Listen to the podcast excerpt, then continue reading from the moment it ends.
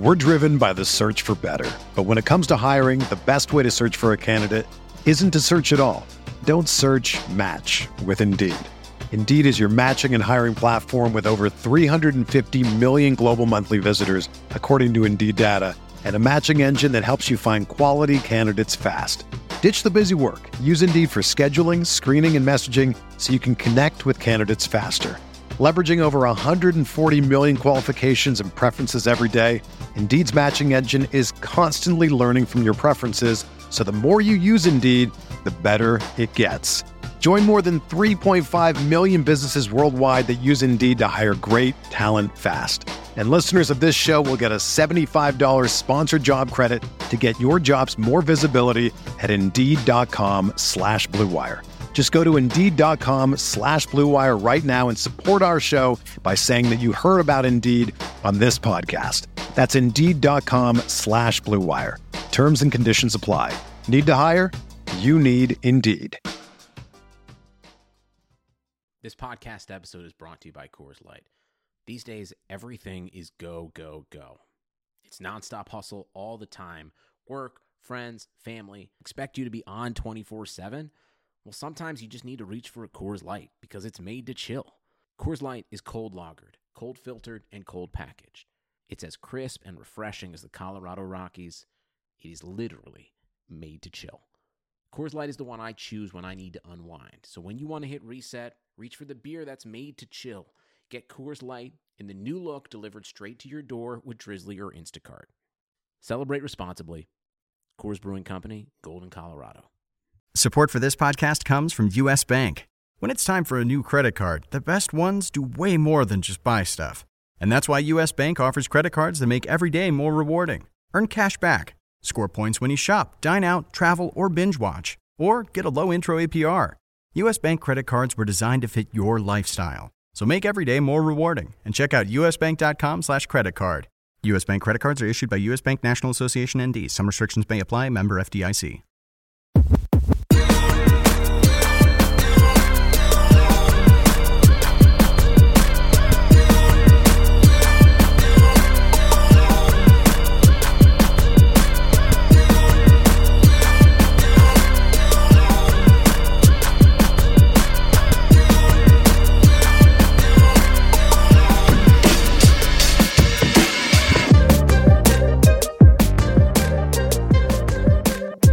Into the RotoWire NFL podcast. It is Thursday, October 22nd. I am your host, John McKechnie, joined as always by Mario Puig. We are already into week seven of the NFL season. I can't believe how quickly things are flying by.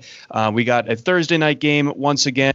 Missed it dearly last week, but we did get treated to a Monday night doubleheader uh, this past week. So the football fix uh, certainly uh, still working out pretty well. But Mario, we we want to just dive right in today. We got a matchup, a divisional matchup on national TV. Maybe the worst division in football, maybe the worst we can remember in quite some time. The NFC East. We got the Eagles banged up team going up against the Giants. Who who even knows how to properly describe them? Um, but this is a matchup, and uh, you know that that will be the standalone game on Thursday night. The Eagles are sitting at four and a half point favorites in this one. Looks like Dallas Goedert not going to be available for this one, and obviously with Zach Ertz being injured recently as well, that's just another hit to this Eagles team. So when it comes down to it, and Miles Sanders, of course, injured as well. So when it comes down to it from a fantasy perspective, Mario, is there anything to, to glean here when it when it comes to the, this Eagles team right now? Well, um, somebody might score in this game. I guess it's it's hard to tell who's left, even as a candidate, let alone you know a qualified candidate. So with Sanders and Ertz out on the Eagles side, sorry, I'm trying to brush up on a couple things. So Jeffery is not back. DeSean is here. DeSean is in. So uh, yeah, I guess uh, I could imagine this being kind of one of those games where Carson Wentz has sort of an ugly game and, and there's a lot of things going wrong, but the Eagles sort of just keep getting the, the ball back. They keep getting more possessions because Daniel Jones isn't doing so hot either on the other side. And the, the Giants offense, of course, has a variety of ways that they can fail. And Wentz does I know he's I know he's not a great quarterback or anything, but I do think his critics gotta give him credit. that in games like that, and I guess the Ravens game was kind of one of these games. It's like he, he makes these plays and he'll miss these throws that that you know that look ugly, but he'll also kind of just carry the team. And sometimes it takes until late in the game, but usually, if necessary, by the late in the game, he'll kind of just will them to some sort of position where they can be in a winning position in the game. And I'm guessing he'll do that here. Like maybe he'll kind of miss some throws. Maybe the, the other receivers, of course, won't be so great for their part, especially with the injuries, especially with Goedert and Ertz out. But I feel like Wentz will kind of just, uh, you know, even if it takes 80 plays, I think he'll kind of just get to 20 fantasy points. And uh, this this will be an ugly game one way, whatever way it goes, though, because you can imagine the Giants getting nowhere at all, just because they probably can't run against most teams, and probably not the Eagles, especially. So you got Slayton as pretty much the only threat in that offense, and he might get he might get shadowed by Slay, who um, is at least pretty good, and Slayton's not 100% healthy either. So if the Giants can't move the ball, then uh, it's it's like the fact that we don't think the Eagles can move it that well either. Uh, it doesn't really matter that much because I think they still have the upper hand somehow, basically just because the quarterbacks, I guess. All right, three names uh, on the Eagles side to to throw your way real quick. Um, one, Boston Scott. Well, it's a good setup for him in that he's a home favorite and the starter, but I don't know how good he actually is. I, I think he's more of kind of just an off the bench sort of player. I don't know. I don't know if he's one of those guys who really gets a huge boost when he goes from backup to starter, but he has to be the lead guy because Corey Clement has been awful this year, and it doesn't seem like Jason Huntley is ready to play, or at least he hasn't been on the field lately. Maybe that changes here, but I think with Scott, it's it's kind of like the floor is not that high and the ceiling is not that high either. So I wouldn't want him as more than like a flex play, and even even if I'm choosing between like him and someone like J.D. McKissic, that's a pretty tough call. I might even prefer McKissic. So uh, if you're a Boston Scott owner who's kind of just like you know seeing the dollar signs in your eyes right now, I think you might want to tone it down a little. It's probably mm-hmm. not going to be that great, but I don't know. Like if, if the Eagles win, their running game has to function somehow, and Scott is kind of just the default favorite for now. Yeah, that, that's what I'm thinking. Kind of like a hold your nose. Don't expect a whole lot more than like 10 to 12 PPR points, but I think that he he realistically could could deliver that. I just don't think the, that this will be like a blow up spot for him necessarily, yeah. just because he can do a few things, but yeah. only a few things. And then you know we we mentioned Goedert um, and Ertz. So with those guys being out, if you really need a stream tight end, I mean, this might only apply to like two tight end leagues, but is Richard Rodgers worth a look? uh, I don't know. I All right, there's your so. answer. All right, I, mean, that, I guess it's either fine. like they. I guess it's like they either totally revamp the offense or some tight end has to play 45, 55 snaps or something. So I can't really argue against it. Richard Rodgers played 43 snaps last week, actually, and and caught all three of his targets for 31 yards. Yeah, I mean, he's had little brief flashes of productivity in the past. It's just such a such a weird situation to have to think about Richard Rodgers in 2020, uh, specifically on the Eagles. So yeah. it's it's pretty weird. I, I I don't hate it. I mean, I like I don't even know who I would who I would rank higher this week between Rodgers and Evan Engram. You know, it's just it's ridiculous uh, wh- where we fall into. Yes, yes, it is. And then uh, last one, I, I, think that we're we're past the the stage of like, should this guy be rostered? And now it's a question of like, you know, is he wide receiver three range, wide receiver two range, and, and that's Travis Fulgham. So where are you with him uh, coming out of last week's performance against Baltimore? Well, if he can produce against Baltimore, then he ought to be able to produce against almost anyone. It, it was a little bit peculiar of a game flow that maybe kind of kept him involved in, through the game, kept the Eagles needing to go back to him. But even if he's getting shadowed, he'll probably be shadowed by James Bradberry, I would guess, in this game. And Bradberry's kind of the ideal sort of corner to counter a receiver like Fulgham with, but when there are no other options, I don't think that really matters a whole lot. And pertinently, like Fulgham's one of those receivers who specifically makes his catches when he's covered anyway. So maybe that means uh, I don't know. Maybe that means that if he's covered well, it's also less significant than if the guy who's who wins by getting open is covered well. Like maybe mm-hmm. it just doesn't mean as much when when Fulgham gets a, gets a scary shadow corner situation. But even if yeah, even if you were worried about Bradberry, it's just like they need to go to Fulgham. So uh, even if he needs to get 12 targets for uh, 65 yards on five catches, then I, I think he'll get those 12 targets. But like he could he could do better than that too.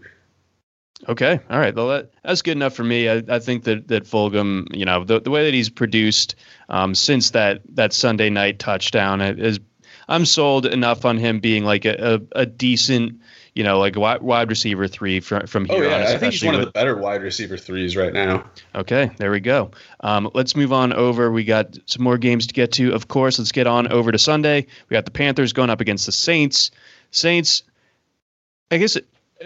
Zooming back out for for a second here, if you sunk your first round pick into Michael Thomas now he's got the hamstring on top of you know missing the, the last game for disciplinary reasons already missed a lot of time with the with the high ankle. Like is there any way that he can even be like close to returning value at this point? I mean like even like down the stretch can he get hot enough to to really like kind of help carry you and, and make that first round selection not a complete waste well you can't get back the missed time but for this point in the season onward I think it would be pretty disappointing if he's not like a top five receiver in PPR. Like it would be disappointing if he's not a top three receiver in PPR, but it would be legitimately surprising if he's not top five in PPR. Like I always thought of Thomas as a baseline receiver more in the range of 110 catches for 1,300 yards per season, and not so much the crazy numbers that he posted last year. And even if he's more like what I just kind of described as a lower baseline than last year, he would still project to be kind of at the top of, of uh, the receiver rankings. And especially when one of them is DeAndre Hopkins that's up there. It, I, like, I just hate what Cliff Kingsbury's doing with that Arizona offense. And I'm not convinced Hopkins finishes as strong as he started. Um, but it's it's like with with guys like that ahead of him, and you know Tyreek isn't exactly going nuts this year. I feel like I feel like Thomas should be able to get into that top three PPR kind of area going forward, assuming he hasn't gone completely insane or whatever the other stuff is that he has going on. Mm-hmm. Okay, all right. So so that that calms calms me down in the, in like the one league where where I did go Thomas with my first round selection, but uh you know we'll see um, again. And then on the other side, uh, no McCaffrey once again for for this week, so it'll be the Mike Davis show. Um, but you know focusing back in on this game itself, like how do you see it shaking out? Uh, I don't know. It's it's kind of tough for me because the spread seems a little favorable to the Saints. I, I, I think just in this in the way that uh, they haven't exactly been convincing. They haven't come across as an actually good team. And I feel like seven points, you need to be a good team to get that, even if you're playing against a bad team, which uh, the, the Panthers are probably not good but they don't have the sort of t- they're not the type of, of team that that loses the way a team like you know Dallas could. Like they don't just come in and embarrass themselves. It's like if you play them badly, you are at risk of losing to them. Yeah. Uh, so it's it's it's not. I, I just am not convinced that the Saints have their act together enough, or even particularly good to to get that much of a deference. You know, seven points was what it opened at, up to seven and a half. Uh, I am not a, better, but uh, that seems a little weird to me. So, uh, particularly with guys like Marshon Lattimore playing badly this year, I mean, on the one hand, you would expect him to, to improve because so far his struggles are the anomaly in his broader career. But is it really against the likes of Robbie Anderson and DJ Moore that you're likely to break out of a profound slump? I don't know. It's it's possible, I guess, but uh, I don't know. I, I feel like the the Panthers uh, I've, t- I've mentioned before, I think Phil Snow, their defensive coordinator, is doing a good job, and I wouldn't be surprised if he has a pretty sharp game plan here that really makes the Saints' offense struggle for a few quarters. And yeah, they'll probably figure it out more or less by the third or the fourth quarter and get a win somehow. I just think it'll look more like a four point win or a three point win or something. Yeah, even even with like fans, I think going back into the stands in, in some capacity at, at the Superdome, like I, I still don't. I think that a seven and a half point spread it implies like a home field advantage that doesn't really exist. And if you, if it's neutral, I definitely don't like the Saints more, uh, more than seven points against basically um, anyone with a pulse. So so the Panthers definitely have a pulse. Um, so I see them keeping that that one closer um, as well, even though the Saints coming out of the bye. Let's get on over to the Bills going up against the Jets. Bills heavily favored in this one, 13 point favorites. The the blooms come off the rose a little bit for the, for the Bills in recent weeks. Um, that they they were in a really tough spot, I thought, against Tennessee, maybe tougher than we thought um, at the time with the with the Titans basically just being extremely fresh. The Bills not not as much, and then uh, last week, I mean, it's just a game against the the Chiefs, and then the Chiefs kind of just allowed the or took the what the Bills were doing where they were just dropping people way back and you know almost like playing like prevent or something. And then they just decided to just hammer them with the run. So I'm sure the Bills weren't really expecting that whatever it was the the Chiefs ran all over them I don't see that happening again I think that's just a, a problem when you go up against the Chiefs they can just kill you in so many different ways so going up against the Jets, that, that should get the Bills, I, I think, back on track and, and be a bit of a, a slump buster type type of game for them uh, in the Meadowlands. Yeah, definitely. They will uh, just totally torch the Jets. I, I don't know what kind of spread is realistic, but uh, Allen already lit them up once, and there's a lot of there's a lot of obvious reasons for that. The strengths of the Bills' offense match up really well with the weaknesses of the Jets' defense, and the Jets' offense is, uh, I don't know, the, the most disgraceful NFL offense of all time or something. Yep. So, uh, yeah, the Bills might win by like 40. I don't know. yeah, I, I, can see it. I guess, like, um, if you're looking, you know, from the fantasy perspective, beyond the obvious guys, um, do you think that like Zach Moss could, could enter the, the fold as like a, a flex in deeper leagues this week? Um, is there anything on the Jets side w- worth taking a look at beyond Jamison Crowder, uh, that sort of thing? Uh, I mean, not nobody but Crowder on the Jets side. It's hard to tell what is going on with Moss because he, he didn't really play a whole lot last week, and maybe he's not over the toe injury or whatever. I assume that was turf toe that he had because otherwise I don't know why he would miss the particular amount of time that he did. Mm-hmm. Uh, and if it is turf toe, it's the kind of thing that might not even now be fully gone. So we'll see. Uh, I do think Moss is basically as good of a player as Singletary, but they gave Singletary pretty much all the reps last week. Yeah, he yeah he had a, a pretty big stranglehold on that backfield last week. We'll see if it if it changes this week, but but yeah, I think and we're probably at least another week away from from Moss re, regaining fantasy relevance, which is un, unfortunate because this is like you said the, the last time that they'll be facing off against the Jets this season. Support for this podcast comes from Wild Turkey Kentucky Straight Bourbon Whiskey. Let's tune in to their one-on-one with Jamal, a real bartender from Old Fourth Ward in Atlanta. I really get into the backstory of whatever I'm pouring, out of respect. There are literally years of experience behind these bottles. Wild Turkey, same recipe since 1942. If you want a true classic, this is what you want to order. Wild Turkey. Wild Turkey Distilling Company, Lawrenceburg, Kentucky. Copyright 2020, Campari American, New York, New York. Never compromise, drink responsibly. Let's get on over to the Lions going up against the Falcons. This one, an over under of 55 and a half. I think one of the biggest fantasy takeaways from last weekend was D'Andre Swift's breakout, and you know he got usage down by the goal line a few times and converted on that. Uh, you know, and that that's usually kind of the area where. Oh, it's going to be like Adrian Peterson is going to be like his peak annoyingness when when he's getting all the goal line work because of course he is. Swift ended up getting some and obviously had his breakout game. I saw you tweet tweet a little bit about D'Andre Swift, but do you think that this is going to continue? Is this a you know the official D'Andre Swift season uh, starting now, or or is this going to be um, a flash in the pan that that game against the Jaguars where that they go back to being that frustrating backfield to figure out? I think it'll still have some Adrian Peterson involvement, but Swift is basically arrived now. I think uh, it's probably the way the, the way Matt Patricia's brain probably works is like, oh, this is not me being proven wrong. D'Andre Swift having this big game against the Jaguars, this doesn't mark a failure on my part to get this player doing this earlier in the season. This is D'Andre Swift getting good at this particular second and having been bad before then, and me correct the entire way through, including now.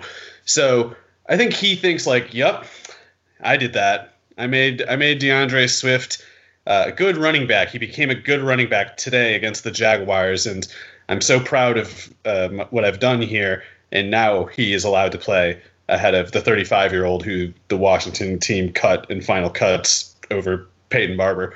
So Yeah, I think they'll keep going with Swift because I don't think Patricia needs to keep doing like the withholding thing. Um, I think I think the way his brain works, it's like my my work here is done.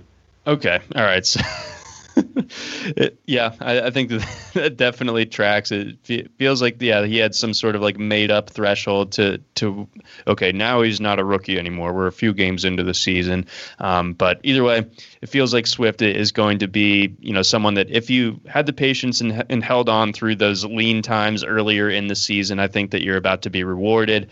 Um, had a bit of an interesting conversation with, with a friend earlier today. He was looking to upgrade his running back position, um, trying to really empty the clip for for Clyde Edwards Helaire. And I'm not saying that, that and he had Swift on his bench, and I'm not saying that Swift is better one to one than Edwards Helaire for the rest of this season. But I think as it stands right now, if you held on to Swift this long, I think that you you go with him, and I think that like Edwards Helaire after last week, like that there's no bigger like sell high type of moment for him that that there's going to be the rest of the season. I think that that's going to be his high watermark, and uh, once we get uh, further down into the season and Le'Veon Bell is back for the, for the Chiefs that or gets going for the Chiefs, um, we could see more frustrating usage for for Edwards Helaire himself too. John, do I need to say it? This is Please. a homecoming game for D'Andre Swift. there we go him and him and Todd Gurley dapping up at, at midfield, a couple Georgia goats. I love that. Um, on the other side of this one, speaking of of you know the Falcons, how do they match up? How do they set up? Um, you know, they, they obviously have a pretty imp- high implied total here. 29 points is their implied total at home. That the offense got back in gear a bit this past week uh, going up against the Vikings. That, that was pretty surprising. But the Vikings, I think their defense had probably been overperforming what what it should have been in like its mini mini hot streak. I, I guess you could say. I don't even know. It was more like a flash in the pan type of thing. Um, but anyway, Falcons no longer under the the yoke of of Dan Quinn. Uh, was last week's offensive reawakening something that we can continue to count on? Um, I think against a defense like the Lions, it should be fine. I don't think the Falcons are as effective as like their talent at receiver. Uh, or, or I don't think they're. I don't think they're as like uh, well polished as an offense as much as they just kind of had like a huge talent advantage over those Vikings corners. Because it's actually kind of comical to think Cam Dantzler is covering Julio Jones. Like, can you like what did we think was going to happen? Right. So it's it's uh it was an easy setup like if the, if the falcons hadn't done that uh, or had a, a good game at least like I, I, guess i can acknowledge that they had you know a, a legitimately explosive game uh, or matt ryan did anyway but they needed to. Like if they didn't that would have been kind of just you know th- throw them out they're garbage now kind of thing. So with that said though we don't know if Trufant's going to be back. We don't know if he'll matter if he is back because I'm not convinced Trufant can stop either of, or rather contain either of Ridley or Julio. Uh, Amani Awori or Ruwarie or whatever seems pretty good at one corner spot, and Okudah probably be good eventually. But right now, struggling. I, I don't know if I expect like any real secondary to match up with those two receivers. Uh, certainly not like both at the same time. And if there is if there is any, it's it's not the Lions that I'm considering f- for that position. So I have to believe that at least one of Ridley or Julio has a big game here. And if they have any limitations, it would basically be due to Dirk Cutter running the ball in, in an obnoxiously high volume, or it has to be just that uh, Gage or Hurst had a big game. Oh, and you know, I I have a hard time seeing the the Gage Hurst uh, double breakout in, in, this one. So I think it should channel the the way that uh, we we kind of expected it to earlier in the season and a bit last week when it comes to this Falcons offense. Um, you know, I'm a little salty because I, I I completely lost the faith in Matt Ryan and this offense, and then of course he goes off last week on my bench. Well, to be clear, they go back to not so great all of a sudden if Julio isn't out there. Like it, it's really him and Ridley doing a lot of lifting, and, and it's like the whole offense turns to crap if Julio's out. Yep, yep, it sure does. Um, all right, let's move on over. We got the Browns going up against the Bengals. This is the second time these teams have faced off this season. We saw them in that Thursday night game uh, earlier on in the year. I think that was week two. The Browns got the win there. The Bengals with with the tremendous backdoor cover, if I remember correctly, in that one. So uh, still shout out to Joe Burrow for that one. But uh, this one, Bengals they're at home. Uh, the Browns three point favorites in this one. The Browns have looked good against bad teams. They, They did beat they did beat Indianapolis, but I mean Philip Rivers is is god awful in his own right. The Browns have gotten exposed against the, the two big dogs in that division pretty pretty hard. I think Baker's kind of dinged up right now too. Uh, you know he got he got roughed up a lot in that Indianapolis game, and I think it carried over into last week. And that that certainly wasn't a spot where it was going to get much easier.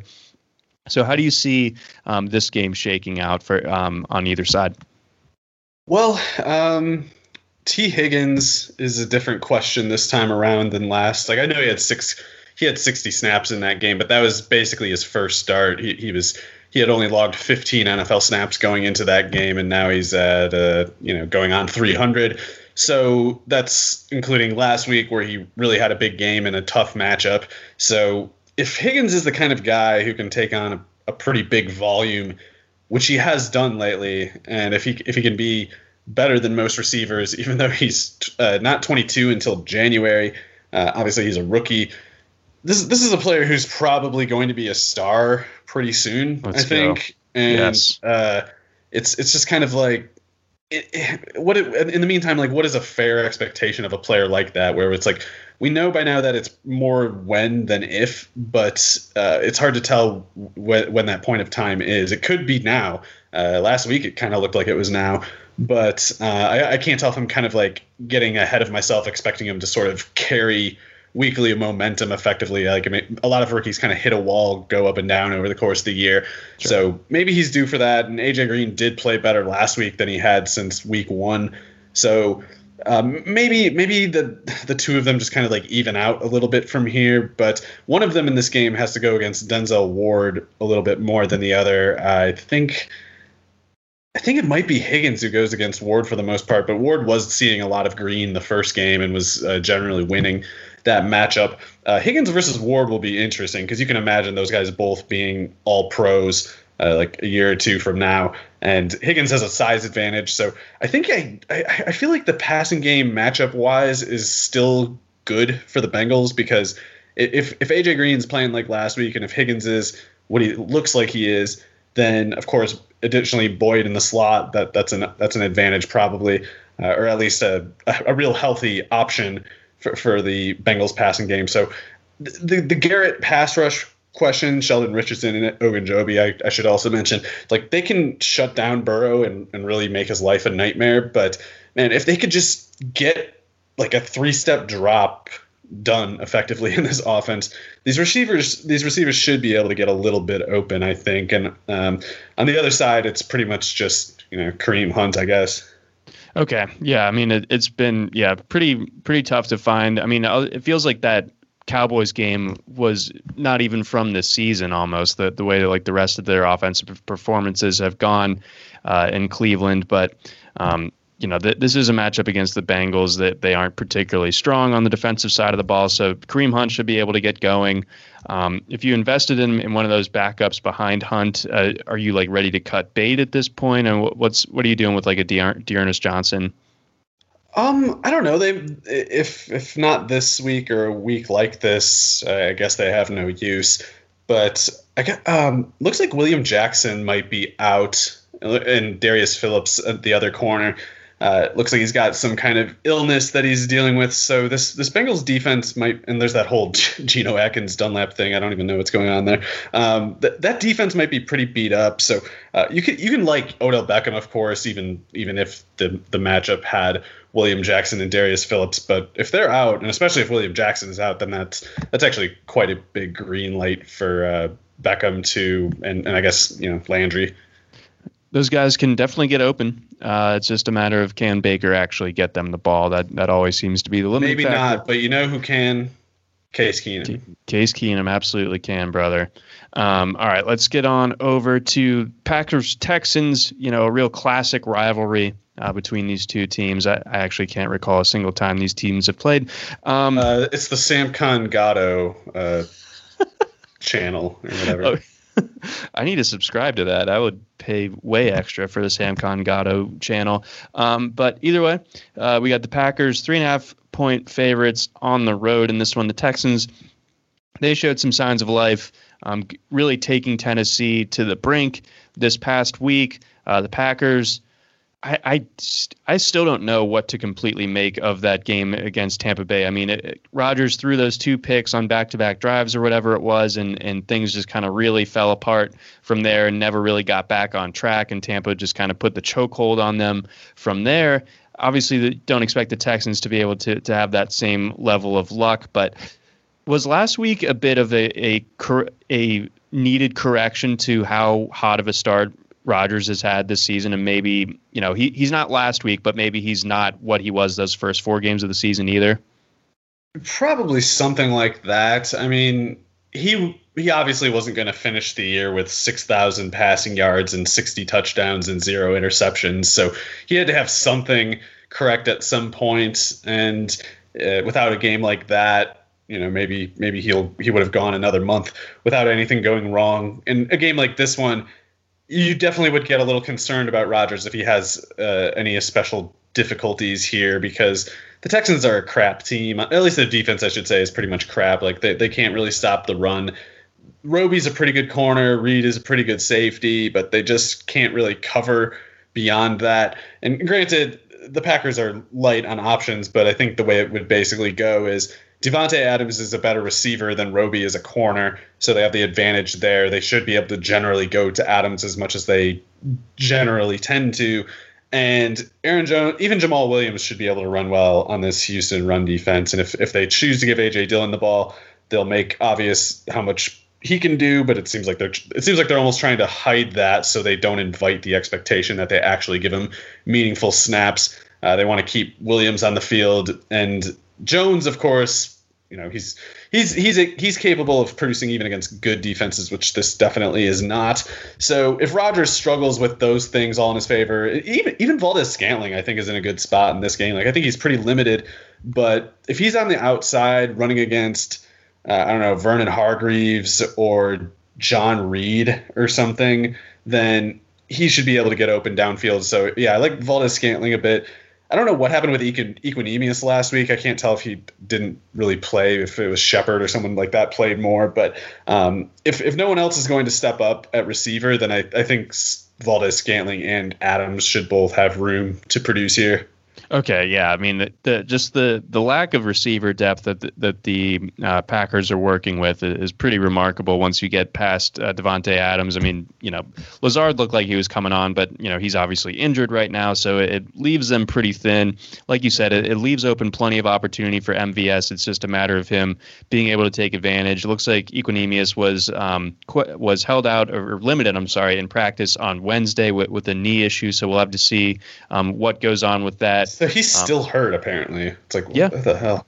So that's not that's not great. And and again, the the Packers just don't really have a ton of of able bodies beyond um, those top two guys right now. So it's a little bit of tough sledding. Uh, maybe it becomes Bob Tonyan week again. I, am hoping for that, but. Uh, I'm not necessarily holding my breath either. I think he might have been on the injury report too, if I remember correctly. Yeah, he missed practice yesterday. Yeah, so that hurts my soul. Um, on the Texans side of things, it looks like this passing game is starting to click, and it's more than just Will Fuller. But uh, what what do you expect in this one? I, I, know that we we often when we talk about the Packers, um, we're really beating the drum as far as how how talented that secondary is. Yeah, at least uh, Jaire Alexander and Chandon Sullivan are really good. Kevin King is actually terrible, and I right. can't believe they I can't believe they put him on the field. It's just embarrassing. But Jaire Alexander is insanely good, and how they choose to use him determines a lot of, of how this game is likely to go. And I don't know what they'll do. They could choose to use him on Will Fuller all the time, or they could choose, or, or they could decide that Cooks and Fuller are equals. Therefore, maybe they'll decide it doesn't matter which, like, like maybe they'll just leave Jaire on one side and then they'll know like all right so then the other one's on kevin king so we'll have to give him help and like that system makes enough sense to me so maybe he'll just play on the left side. And if he plays on just one side then fuller and cooks would split the burden of going against alexander. And i would i, I would actually consider alexander the uh, upper hand over both of those guys. Like i think will fuller's a totally good receiver. Like two weeks ago had generally been underrated by most fantasy football observers.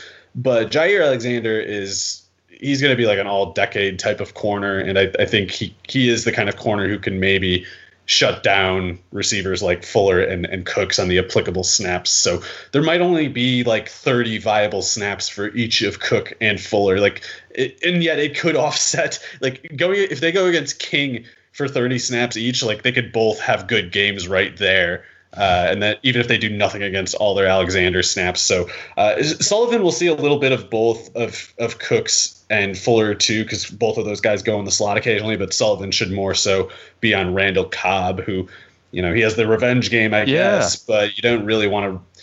You don't really want to go against Sullivan that much. You'd rather have a, a, a weaker target to go against. Okay, makes sense. So, uh, with with the idea of uh, the these top Texans receivers at least getting some exposure to Kevin King. That that should be enough for, for both of them to to have some production here on Sunday. Cowboys versus the football team, uh, a rivalry. Um, uh, we have we have it's the Kyle. I'll Allen. take the under. Yes, forty. Maybe not forty six. The Dallas. Oh, the, Dallas, the Dallas defense is unreal. Okay, all right. So let's let's back up. So we got Dalton versus Kyle Allen. Uh, truly one of the best quarterback matchups that, that we'll see all season. Honestly, I would take Washington to win this because even if even if Gallup catches that touchdown against the Cardinals, like Dalton looked awful, of course, but he looked insanely bad. No team is worse coached than the Cowboys. Like this is this is absolutely Freddie Kitchens level bad. How how how terrible they are, and it's it's unreal because you know I don't even think Dak Prescott is whatever like a top three quarterback or anything like that. I, I don't know who I would rank. I don't I don't know where I would rank you know him versus Kyler or Deshaun Watson or anything like that. And I, I would have them all all three of them behind Russell Wilson. And yet it really seems like they went from just the worst team of all time to kind of like a seven and nine, eight and eight, uh, you know, NFC East competitive team with Dak Prescott, and then with with with Dalton, they just they couldn't do anything. I guess to be fair to Dalton, those offensive tackle injuries are pretty substantial, and the Absolutely. backups by all accounts are insanely bad. But uh, it's it's a joke of a team. It's it's offensively bad, and I think Kyle Allen, while trash can throw the ball against this Dallas defense, which is just out of everything. It's out of talent, it's out of uh, focus, it's out of discipline, it's out of motor. There is no incentive for them to play well, even if they knew how, and by all accounts, they don't. So Washington, at least, probably will play hard for Ron Rivera, which you can't really say for the Cowboys and McCarthy. Yeah, so, that, yeah. The, the the leaks in the in the ship coming out of uh, Dallas are, are pretty remarkable already. Just like the yeah. You, know, you, see the anonymous quotes about how we, we don't know what we're doing. The, these, you know, we don't respect these coaches. Basically, that was an NFL Network reporter. I can't remember her name. Sorry, but like, if you are going to NFL Network, like NFL media, if NFL's official state media is saying three Cowboys players called Mike McCarthy quote bozo this this morning, and then it's like that happened, and now they just have to go to practice all week, and Mike has to just kind of be like Hey everyone. bozo. uh, I know you guys didn't say that. I wouldn't. That I know the, those those media are lying or whatever, but it's like he knows three, and therefore basically every player on the team thinks that he's just a buffoon and does not respect him, and yet got to go to work. So uh, I'm sure that's great for worker productivity, and uh, yeah, they're I, I, think the wheels really fall off the rest of the way pretty much until uh, I don't know maybe maybe Jerry has to do like an unprecedented week uh, seven firing of, of the first year hire or something like that. Yeah, that um, who was the the Cardinals coach from a couple years ago? Wilks. Uh, Wilks, Wilks, yeah. Yeah, so I mean, it, it could end up be, being like that. Um, a couple other things to, to mention about this game. So, I remember uh, week one of, of the season, we talked about Philadelphia's injuries and how that, that might hurt them specifically against this Washington pass rush. Do we see something very similar happening in this one where the Washington pass rush completely collapses what the Cowboys try to do on offense? Oh, yeah. I mean, Dalton was getting a lot of pressure against the Cardinals, who did not have Chandler Jones. And Montez Sweat, Chase Young is you know even without Matty Ioannidis and whoever else got hurt, it's like Chase Young and Montez Sweat is a lot to deal with. These the, even the backup left tackle who sucks uh, that the Cowboys had last week. I think he's out now. So oh they're no, they're down to just like it's comical. Like we might not see worse tackle play, like worse overall offensive play than uh, I guess you know Kitchens was up there, but Kitchens had some talent. I think still bailing him out. I don't know if we'll see player this la- like lacking in talent merit and this poorly coached going against defensive ends this good in a game. So it could be really ugly what Mon if the Adrian Clayborn game can happen with Adrian Clayborn, just imagine that scenario with Andy Dalton instead of Dak Prescott and Montez Sweat and Chase Young instead of Adrian Clayborn. Oh like, my! With like 25 sacks. Let's go. And then uh, one la- one last thing uh, regarding the football team on the offensive side. Uh, Terry McLaurin has had a few uh, very strong games thus far this He's year. He's murder. got He's yes, murder okay, but he has game. just one touchdown. So is this the true like? Is he going to correct things? Is he going to you know like if catch Dallas two? keeps if Dallas keeps playing at an up tempo offense and failing at the velocity they have been, then Terry McLaurin is going to get volume and It's like speeding up the belt to go into the wood chipper. Yeah, and if he gets enough volume, an explosive event will occur. Like it's always just a matter of time with him, and you're yeah you're you're hitting fast forward. Let's go. Okay, I'm I'm so ready for Scary Terry week. Um, I also like both McKissic and Gibson. I I think that they both have like flex PPR usefulness this week, and Gibson is in a position to kind of really have the light go on here. Ugh, I would love that as well. Big big Gibson guy here too. Um, let's get on over. We we got one of the bigger, more important AFC matchups. One that we've we have had to wait a little bit on, but I, th- I think the suspense has built since. Uh, you know, this game initially got got uh, postponed. We got the Steelers going up against the Titans. Titans at home, uh, narrow one and a half point favorites in this one. The Steelers, I mean, they they've looked great so far this year. No one can really deny that. Um, but again, that they haven't really played a great team yet. So this I'll is their it. this is their biggest test, and they also don't have Devin Bush, which I think is a, is a pretty significant loss um, to their defense. And the Titans, it looks like they're they're a little bit ahead of schedule. Like they didn't start hitting this type of rhythm until like I felt like November, maybe late November la- last season when the, when the Titans started to look like that team that made a deep playoff run. They already look like they're in that form. So this is this is going to be a great game on Sunday, I think.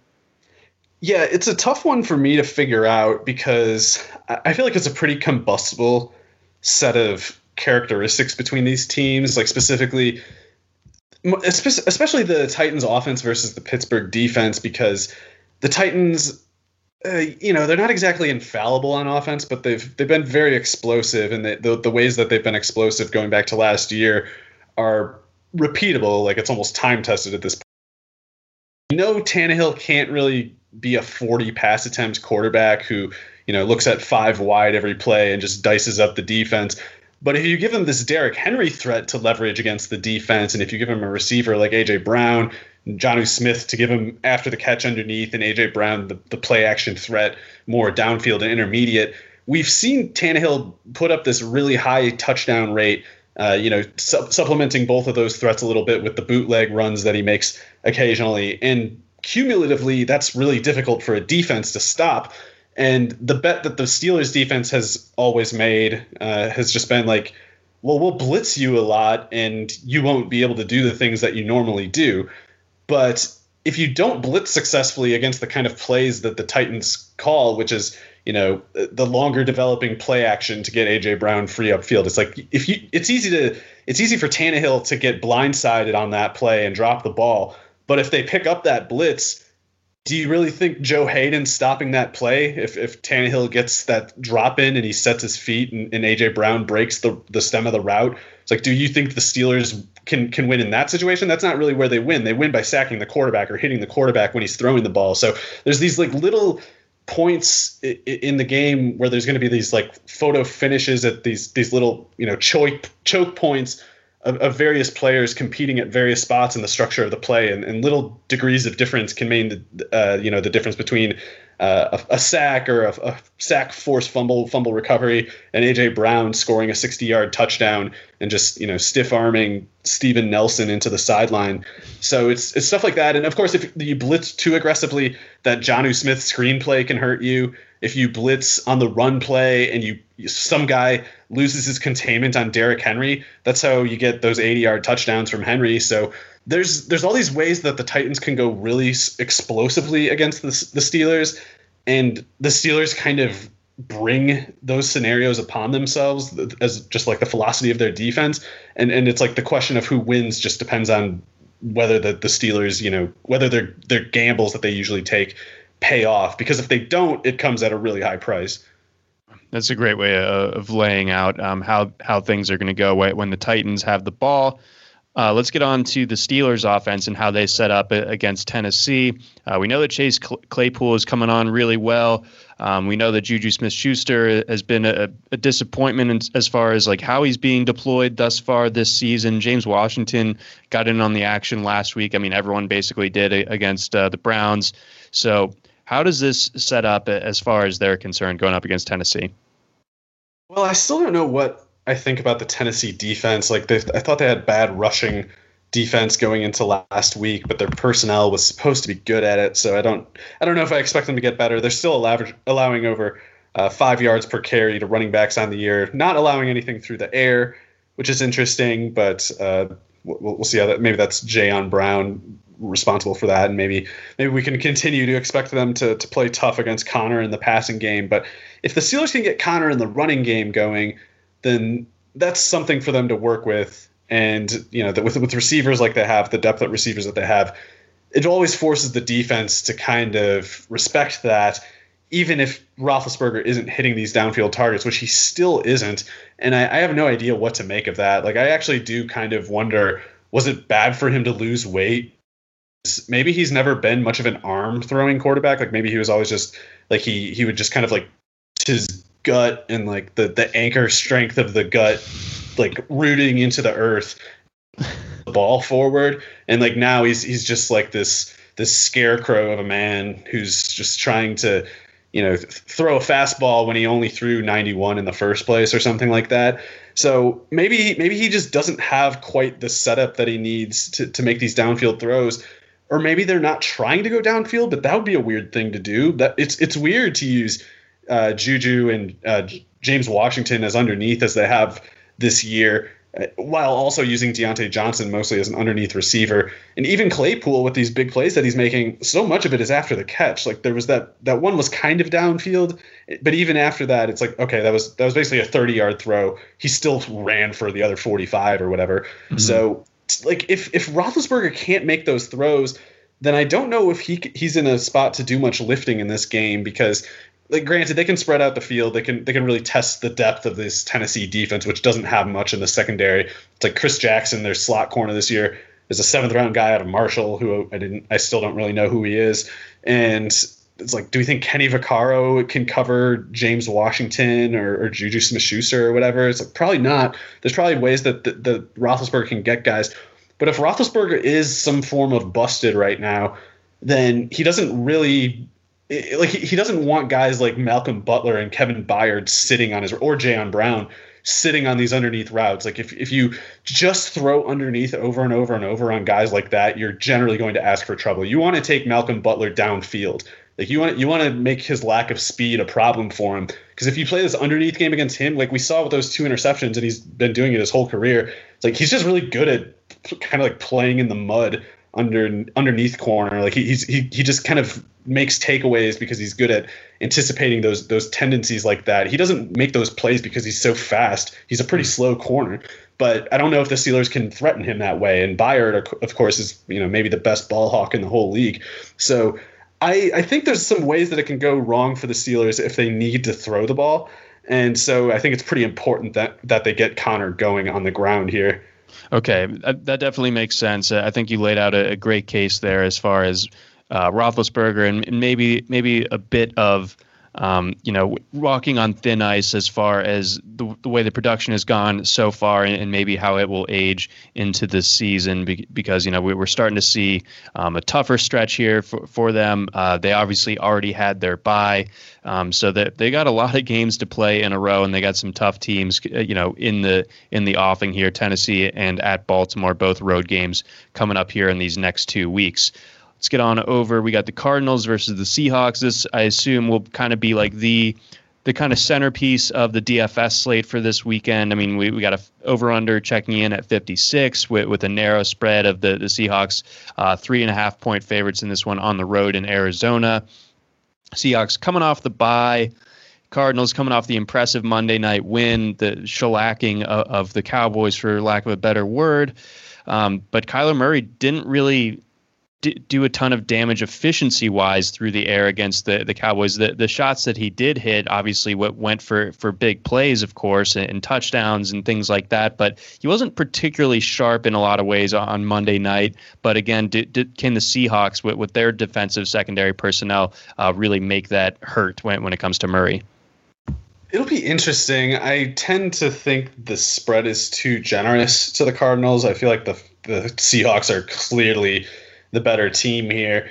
And the ways that we we think of the Cardinals keeping up in a game like this or, or being potent, it's like I don't know if it really works that well. Uh, granted, I, I don't know, I don't remember off the top of my head how Murray did against the Seahawks last year, but um, we'll see. It says resting slash knee for Quinton Dunbar Wednesday when he sat out of practice. If Dunbar is out there, then that means they have both Dunbar and Shaq Griffin at outside corner which means that one of those two guys will be on DeAndre Hopkins every single play. And it will generally be one of the two more than the other. It's just that uh, because the, the Cardinals pretty much only use DeAndre Hopkins on the left side. Uh, but even when he's not on the left side, he will still be on a corner who's pretty good. Now that's that's not enough to like move you off Hopkins or anything. Like he he still should have a good game. He's still got to be like top three kind of, especially in PPR kind of fantasy play this week. But it's unlikely that Hopkins has an above baseline, uh, you know, really explosive game against corners as good as Dunbar and, and Griffin, and corners who specifically are built like him. Like the, it's it's the receiver like Hopkins that corners like Dunbar and Griffin are built for. So I don't see him getting anything really easily going. Christian Kirk going against those two guys, that's that's a problem for Kirk too. It's like he's he's a little bit better positioned, I think, to kind of maybe twist one of their ankles on, on a on a breaking the stem of a route, but that that's still tough coverage outside. So Larry Fitzgerald, of all people, needs to step up. Whoever's in the slot needs to step up. And if that's what it comes down to, then it's like okay, Seahawks by I don't know, thirteen, something like that. Okay, yeah. So, the, so the, the Cardinals, it's definitely on them to, to play at a higher level th- this week because again, Kyler Murray just nine of twenty four against Dallas this past week, and we we know you know where, where Dallas is, and and you know we also know where where Seattle is, and we know also that Seattle um, isn't going to be just give, giving up all these empty drives and turnovers the way the Cowboys were to to put the Cardinals in favorable positions on Monday night. So that I mean Russell Wilson the way that he's playing right now, I mean, and especially after after Rodgers' slip up last week, I, I think that he is, is, you know inside track for the MVP right now. So him going up against his Cardinals team is going to put a lot of pressure on the Cardinals offense to keep pace. Yeah, and I I don't think they're going to run especially well. I mean, Drake is the same guy that he was last year, and he had one of his biggest games against the Seahawks. But if I remember right, that was when Bobby Wagner was playing on a bum knee or something like that slash it's going to be harder to stick to the run now that the Seahawks are throwing the ball in the first quarter and Russell Wilson like never missing the whole while he does it. So I don't know if they'll be in a position to give out a whole lot of carries in this game and if they're throwing the ball every play there's going to be some ugly plays. Like Murray's going to have to run, but I don't know how much he's going to do it or how, how successful he's going to be running the ball when there's, you know, when there's linebackers as fast as Wagner and KJ Wright and even this Cody Barton. It's just, it's, there's going to be dead ends outside, and right now the, the, the Cardinals don't have any way of functioning except through Hopkins. And it's like we knew they were running on you know borrowed time with that one. You can't just keep throwing 18 targets at the left receiver who's just running like these same bland routes over and over. It's like teams will find a way to scheme for that. Sure. And they kind of got Kirk going last week, but even Kirk, it's like he's going to be running against whoever isn't uh, on on Hopkins and, and again like Griffin and Dunbar they're on both sides. You can't just get away from them unless you go in the slot. So maybe they start maybe Cliff Kingsbury starts moving around Hopkins or Kirk into the slot, but if he doesn't, I don't see where they have any sort of good prospect on offense. Okay, and then what? One more to touch on when it when it comes flipping back over to the Seahawks for a minute. Uh, Metcalf and, and Lockett are they like both top ten receivers for you this week?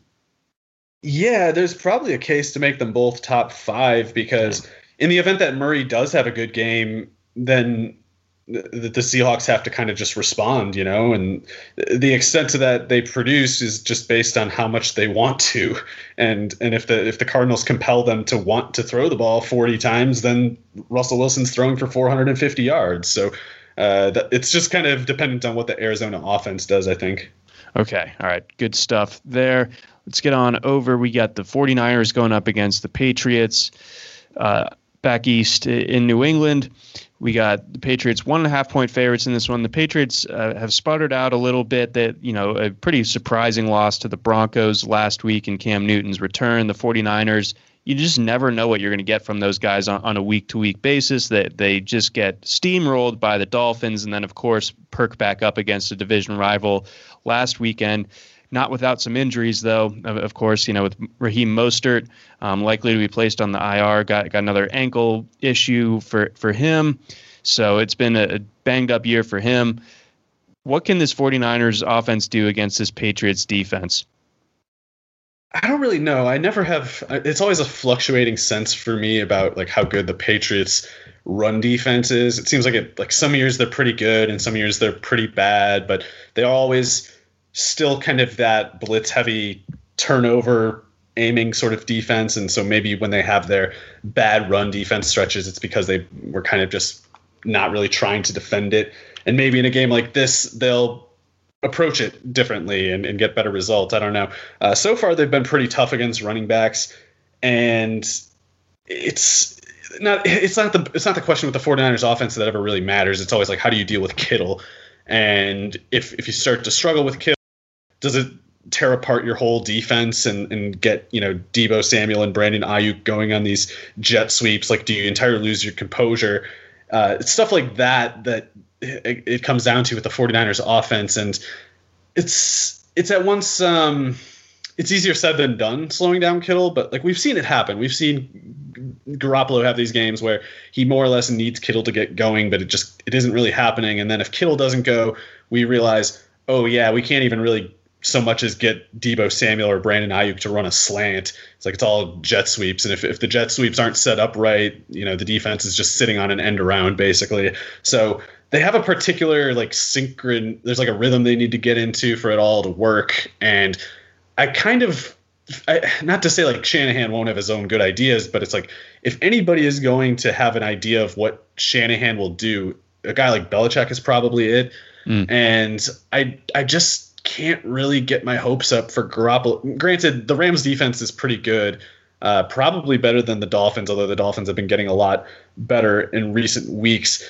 Um, but I, I just I feel like it's like last week was the lucky game or something, and like now there's kind of a a tax to pay, and Kittle is of course great and he can take over the game, but as far as all of it working like it did last week, I don't really see that. So uh, on the other hand, it's like if if Cam is struggling, I don't know what's a fair expectation of the the New England offense. And if the game gets reduced to a grind it out kind of thing, I guess I prefer Shanahan just because I think he's he's good at kind of scheming scheming little things open here and there, and, and that matters when neither side has like an obvious talent advantage in the backfields. So, uh, but I, I do think Cam has a better game here, and I know all the money coming in is lowering the over under, uh, giving four points to to the 49ers after opening five and a half. New England is down to one and a half.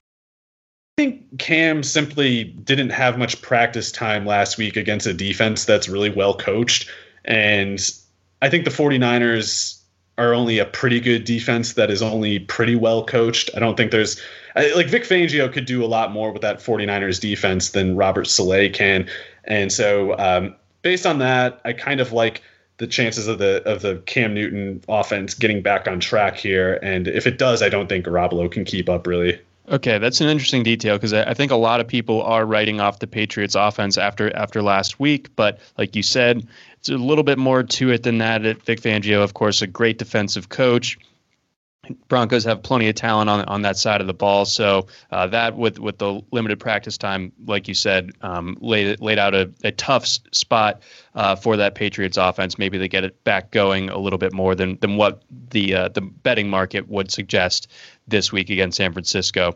All right, let's get on over. We were just talking about the Broncos, so let's let's see how they fare this week going up against the Chiefs. The Chiefs nine and a half point favorites in this one. I think there might be some weather in this one um, involved. That's why the over under maybe is is checking in at just 46. It's it's in Denver, um, but again, there, there could be some weather in the in this one. So, uh, what are your what are your thoughts on this game?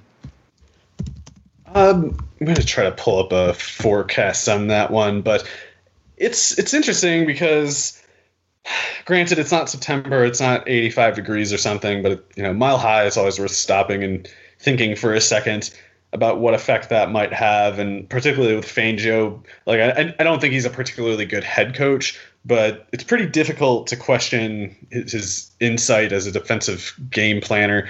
It's like the the defense has gotten pretty good, or sorry, defense has gotten really good results since pretty much the second half of last year and it's without much talent. It's like Bouye's been hurt, Von Miller's been hurt. Uh, granted, they have Chubb this year, but they didn't last year. It's like they get they get these guys like Josey Jewell to put up numbers. Uh, I think it's I think it's because Fangio's just really really good as a defensive coordinator now. Uh, having a good enough plan, like having a plan that's just so good, you stop the Chiefs is not really something that happens a whole lot. Nope. Uh, it, it happens like once or twice a year, and like maybe maybe it can happen in a setting like but it it seems like they don't really have the personnel to deal with any of the Chiefs' offense. It's uh, maybe they'll maybe they'll have a good defensive game plan, but I think they basically have to catch Andy Reid off guard, and that's one of those things. Like it's possible, but it, it kind of feels like at most like a one out of five kind of thing. And uh, the Denver offense is so weird. Um, was was Gordon called out last week for illness reasons? They yeah they left him back in Denver. Okay, so and they're saying no, apparently there's nothing COVID related there. So um, I assume that Melvin Gordon will be available here. Maybe I shouldn't. I don't know what's going on there. But if Gordon's there, that's that kind of helps give them like a baseline as an offense. Lindsay, of course, can, can play too, but I, I, think Gordon gives them a better uh, passing threat from any given look than Lindsay does. And that could be important because Jerry Jeudy, I assume, will see a lot of Tyrann Mathieu, and Tyrann Mathieu has been pretty much lights out as the Chiefs' uh, slot corner since they started putting him there in the second half of last year. I can't really imagine Jeudy has the advantage there. Nope. So uh, even if Fant is back, even if Albert Albert does something, it just doesn't seem like the Broncos have like realistic firepower, and it's like they they need Mahomes to to have not just a less than great game. Like they need him to have a bad game, which uh, you know, I guess that's why we're seeing a nine and a half point spread stay strong, even as the over under drops four points. Mm-hmm. So when when it comes down to that that game plan, and we we've talked about the, the Broncos' ability there on on that on the defensive side of the ball. Um, I've seen you know on Twitter uh, people talking about how the people are starting to play the Chiefs deep and just kind of they're get they're surrendering the yeah. run to the Chiefs just so that they don't get torched by Tyreek Hill and and Mecole Hardman and you know I mean Travis Kelce there, there's not a whole lot that you can really do to to stop him one way or the other but either way is do you think the Broncos may, maybe do that again and, and, try to just play deep and take away the kill shot and just die slower with with you know by a thousand paper cuts by giving up the run to the Chiefs? I think uh, with Fangio, you have to worry about him having it both ways. Like you have to worry about him playing deep, but then also having a good idea against the run. So, uh, like I'm, I, I think it's a good enough matchup for Edwards-Helaire in that it's just you know you're on the Chiefs, you're a ten point favorite. Best not overthink it at that point. But in terms of the matchup, you know the the, the te- more tedious details of the matchup and the schemes I, I, wouldn't specifically get my hopes up for the the Chiefs to have like a big advantage in that part of the game. I think it, their advantage in the game will have more to do with kind of like time of terms of possession, like you know, seeing shorter fields, better scoring opportunities, things like that. Okay, all right, that that definitely checks out. Um, anything else to add to this game? Uh, I wish I wish Andy Reid would stop trying to adopt Demarcus Robinson every week. It's kind of kind of lame. I agree. Um, let's get on. We got the Jags going up against the Chargers. Couple of fun young quarterbacks in this one. Uh, over under at 49. Chargers seven and a half point favorites in this one. This game taking place in LA. Chargers coming off the bye. The Jags coming off. Um, another disappointing matchup again against the Lions this past week. Um, what do you make of this game? I'm kind of worried for the Jaguars because I don't think Minshew's that good, and granted, I have like the greatest grip on, on what exactly the, the Chargers defense is nowadays, but I think their personnel is largely built to stop a quarterback like Minshew, and certainly a, a receiver like Keelan Cole. They're they're well positioned to slow down, and Laviska Shenault has has a lot of weight on these Chargers corners, but it's like how actionable is that really? Like the the idea like you know, not, you can't just you can't just say like we're just going to run after the we're just going to break tackles at receiver uh, our way to victory. It's like that's that's one of those things that can be like a nice sprinkle on top of, of a good play that's otherwise structurally sound, but you can't just give three yard slants to Laviska Shenault and hope that he breaks Casey Hayward's tackle or Michael Davis's tackle or Dion or uh, Desmond King's tackle. Uh, and meanwhile, it's like Chark being both kind of gimpy and uh, Chark, to be clear, can light up any of these corners. And I, I would normally, if he had like a, a, quarterback that I trusted more, I would say like that's my GPP guy right there. Because Casey Hayward cannot run with him even a little bit, and even if like Michael Davis can run with him a little bit, but even him not that much. And and Hayward and King, he Chark would just dust them. But sure. I worry about the pass rush getting to Minshew, and I, I can imagine Chark not having the time to get open. And Keelan Cole doesn't want to see corners like Hayward and King and Shenault. It's just I don't know what he I don't know if he can do much more than like 70, 80 yards a game most of the time right now in his good days. So uh, it's I can see it kind of falling apart, and the Jacksonville defense sucks, so it's hard to see them putting up much resistance against the Chargers. Okay, and then, and speaking of, of that defense and, and it potentially being in a tough spot here, um, try to spell out for us what this uh, running back rotation is going to look like. Is it, you know, fair to say maybe that in Ekeler's absence, that Jackson, Justin Jackson, gets the Ekeler role and and like the upgrade that was perceived once uh, Ekeler went out that that could have gone to Kelley uh, might just be 100% weighed onto Jackson. Uh, it might be. I don't know if it like he definitely can't do Ekeler stuff, so uh, like he can take maybe some sort of similar share of the offense, but it'll have to look different, not just in the lesser returns, but it's just like aesthetically it has to look different. Like he he can't do the physical feats that Ekeler can. So uh, I I think Jackson is the kind of guy who can play a little bit. Like he has some skill for sure, and he, he's a pretty quick. He's a very quick running back. But the problem is, I don't know how applicable his traits are toward the actual tasks of NFL football because he's so skinny. Uh, it's like he's he's an inch or two taller than Kelley, but 15 pounds lighter, and he's slower than Kelley. Uh, so the fact that he's very quick in the in the you know in a vacuum, it's like, well, what is that worth when you're taking on these deficits in other areas? To me, he's the kind of guy who can give you like 15 explosive snaps here or there, but any more than that, you're you're going to have to get you're, you're going to have to be okay with diminished returns and probably him getting nicked up at some point. So I don't I don't think he can burn very hot for very long. Whereas I think Kelley can sustainably play running back in the NFL. And I know Kelley's had some dud box scores and you know playing 17 snaps less than Jackson last week shows that Jackson's ahead in sort of like the hurry up situations and the pass mm. catching.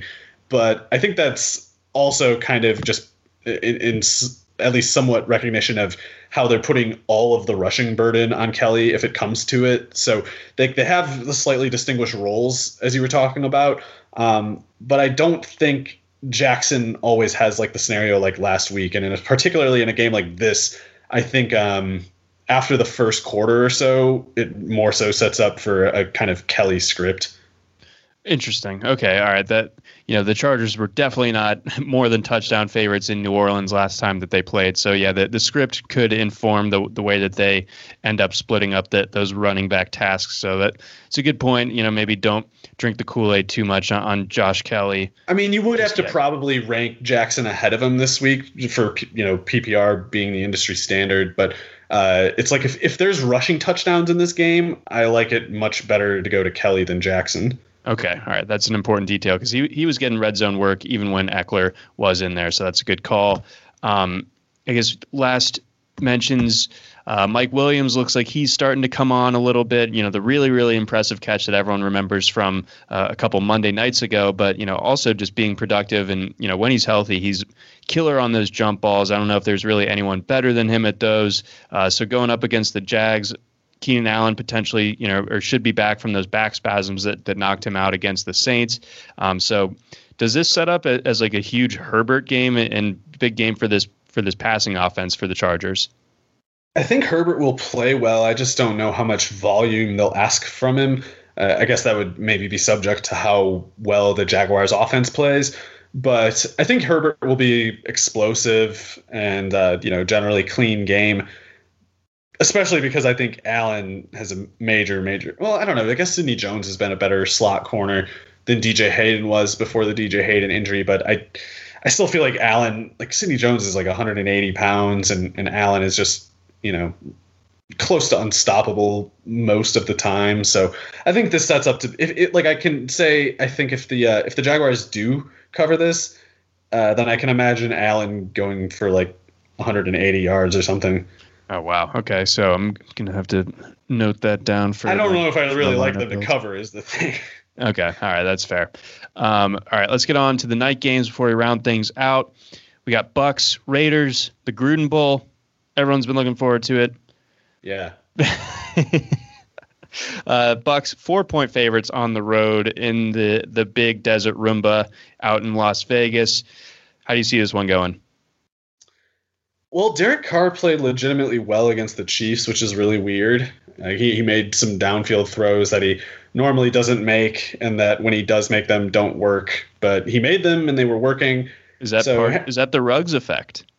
Uh, Ruggs definitely opened up the option. Like I guess to be fair to, to Carr, you can't really throw downfield if uh, the downfield threat is Nelson Agholor's all right, but you know it's not making the safeties play the game differently. Whereas Ruggs, that they do absolutely play the game differently. So he he Henry Ruggs should be able to get open against these Tampa Bay corners.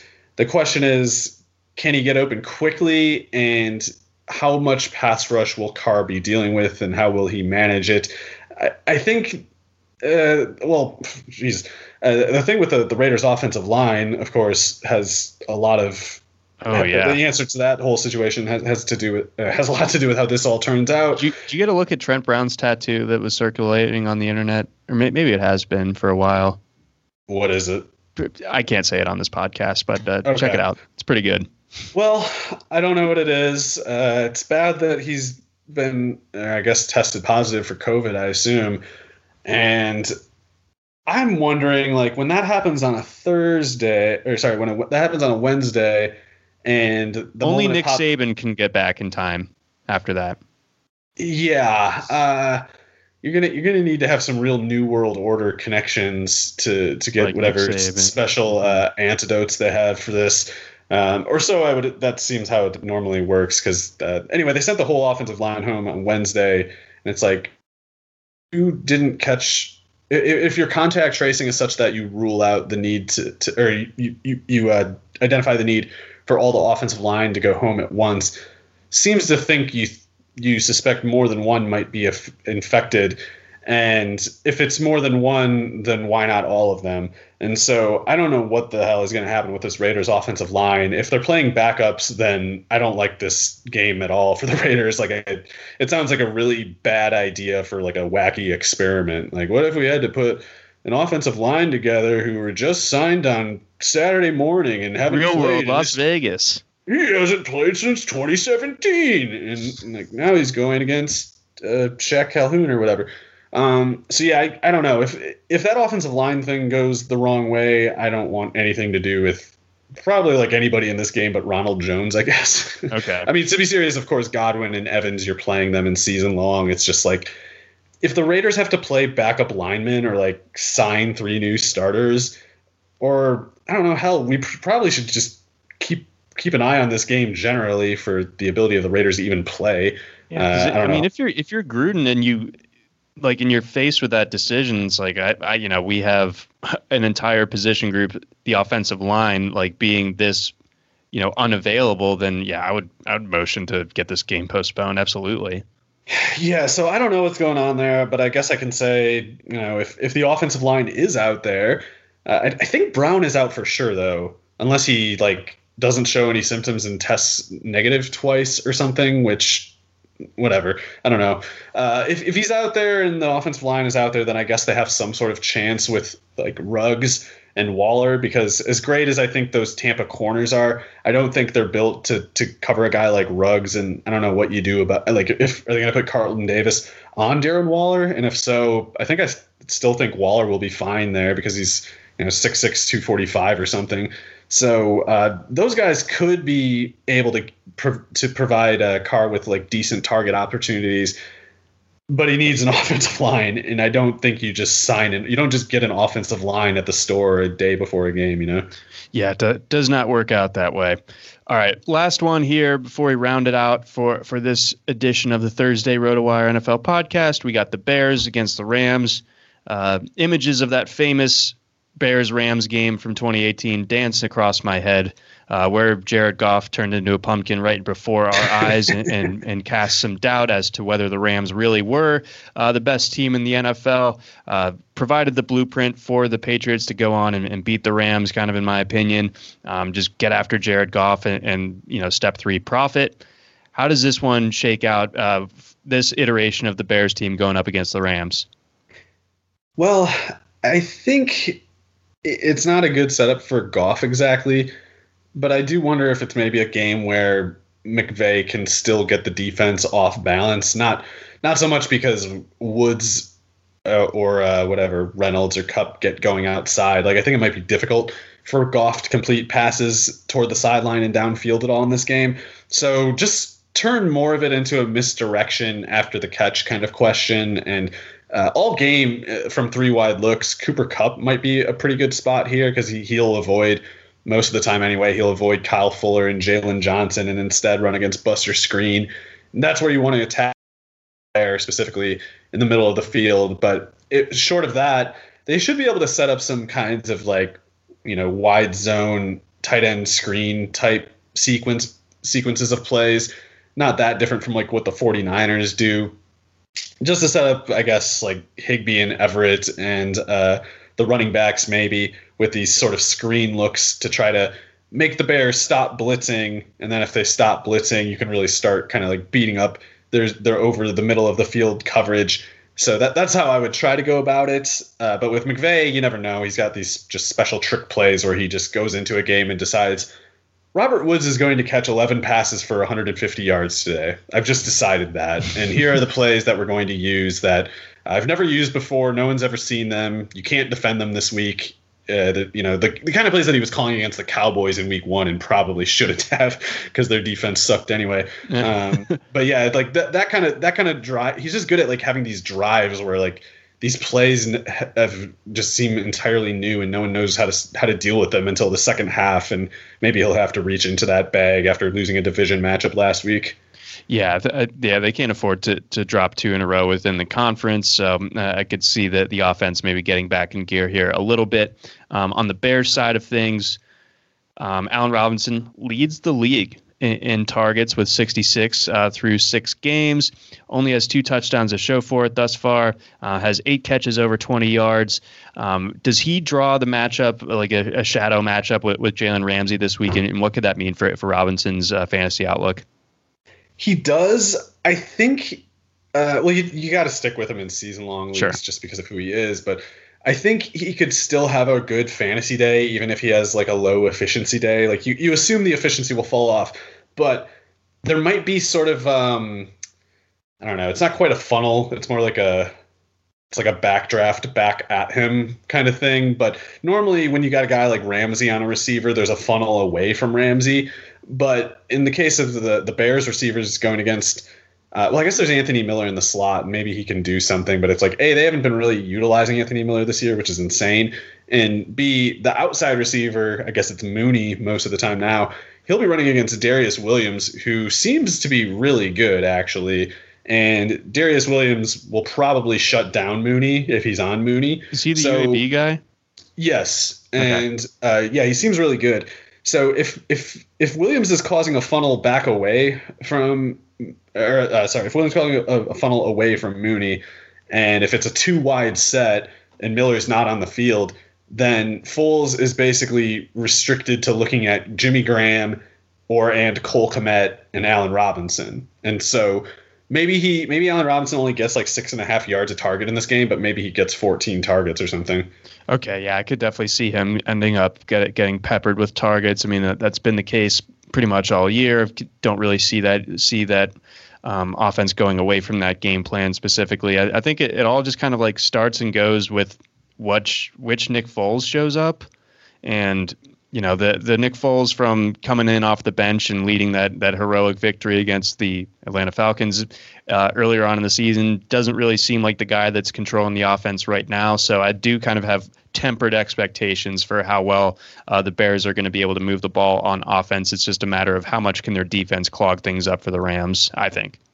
Yeah, I'm. I see it's already down two points, but even at 45, I'd almost be curious in the under in this game, just because uh, I, I can imagine Robinson catching like 10 passes for 100 yards and a touchdown, and the Bears having like 105 yards from scrimmage otherwise. So uh, if that's how it goes, then even if Goff is bad, the Rams should still, I would guess, cover pretty easily and uh, hold the Bears to less than tw- I don't know, 20.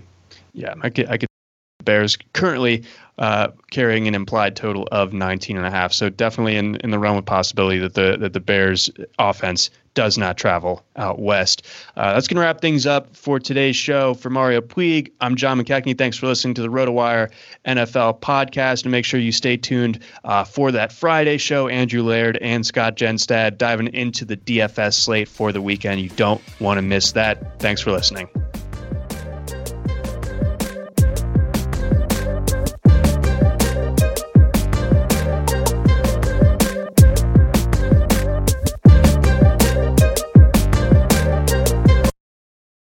It's happening daily. We're being conned by the institutions we used to trust. The mainstream media is distracting us with meaningless headlines instead of focusing on the harsh realities facing American families. Time is short before something big happens, and that's why so many folks are preparing. They're becoming self reliant by investing in emergency food storage from My Patriot Supply. Go to mypatriotsupply.com and secure four week emergency food kits for each member of your family. Each kit contains tasty breakfasts, lunches, and dinners, averaging over 2,000 calories per day. Save $50 on each four week food kit you purchase. Plus, get free shipping on Ready Hour four week emergency food kits. You're not ready if it's not Ready Hour Foods. At My Patriot Supply, you can also get solar power generators, water filtration units, heirloom seeds, and survival gear.